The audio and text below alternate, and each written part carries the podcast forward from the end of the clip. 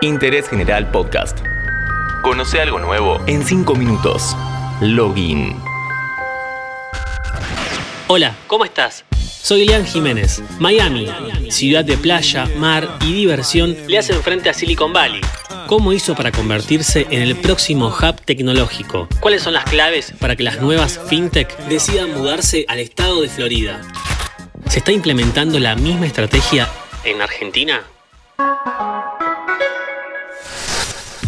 Si pensamos en la sede más importante de desarrollo e innovación tecnológica del mundo, lo primero que se nos viene a la mente es Silicon Valley, aquella zona de California que comprende el Valle de Santa Clara, formado por Palo Alto, Cupertino, Mountain View, Menlo Park, entre otras. En los años 70, los periodistas bautizaron a esta región Valle de Silicio, en honor a este componente que es fundamental en esta industria. Acá nacieron las empresas líderes en el mercado como Apple, Facebook, Hewlett Packard, por citar algunas. Pero del otro lado, en la costa este, se está gestando un nuevo polo tecnológico, con sus características propias. Estamos hablando de la ciudad de Miami. Que dicho sea de paso, te recomiendo que escuches La pequeña Buenos Aires de Miami, con sonido 8D, el episodio de Carry On a cargo de Dami Fernández, que te lleva de la mano por el barrio más argento de esta ciudad. El tema se hizo masivo cuando en diciembre de 2020 un ida y vuelta en Twitter entre Delian Asparouhov, el CEO de la firma de inversiones Founders Fund, y el alcalde de Miami, Francis Suárez, blanquearon una situación que hace rato se estaba concretando. El éxodo de muchas empresas de California a la que llaman la ciudad mágica. El Miami Tech Movement es una iniciativa que viene de años y que tiene como base fundamental la pluralidad de los residentes. Una ciudad que está atravesada por múltiples sectores, joven, diversa, con perspectivas de género y una fuerte puesta en valor del trabajo inclusivo. Por otra parte, otra razón muy conveniente para este éxodo es la flexibilidad legal y la baja de impuestos.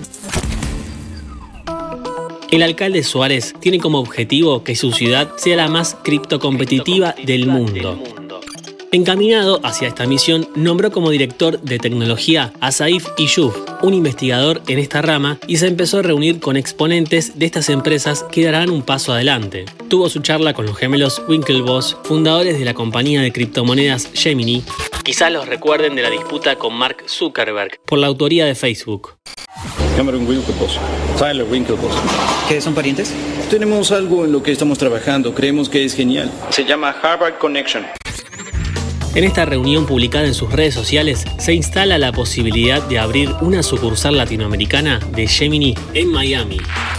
Algunos de los directivos que ya tomaron esta decisión son el cofundador de Reddit, Alexis Ohanian, quien en 2017 se mudó de San Francisco a Florida, y el fundador de Shuttershock, Jonathan Oringer. Resumiendo, las claves que tiene Miami de convertirse en la nueva Silicon Valley son su economía abierta, las posibilidades del trabajo remoto, las políticas estables y la ausencia de impuesto a los ingresos. Esta nueva tendencia no se da únicamente en Estados Unidos y Europa. Argentina también invierte en investigación, desarrollo e innovación. Es el caso de los polos Córdoba Technology Cluster, el Distrito Tecnológico de Capital Federal, ubicado en Parque Patricios y Nueva Pompeya, y el Distrito Tecnológico del Conocimiento y la Innovación, lanzado en Mar del Plata. Todas estas zonas atraen a empresas jóvenes, también conocidas como startups, que desean crear puestos de trabajo en robótica, e-commerce, ingeniería, TIC, programación, biotecnología, entre otras. En el caso del Distrito de Ciudad Autónoma de Buenos Aires, la propuesta incluye exenciones impositivas hasta 2035, no solo para empresas, sino también para instituciones educativas que decidan formar parte de este polo. Es más que un intento de ampliar los puestos de trabajo, hay una apuesta en valor de la zona sur y un intento de mantener a estas empresas en el país, favoreciendo el ingreso de divisas, más aún en este sector en su mayoría dolarizado. Los hubs tecnológicos demuestran que el futuro es por acá.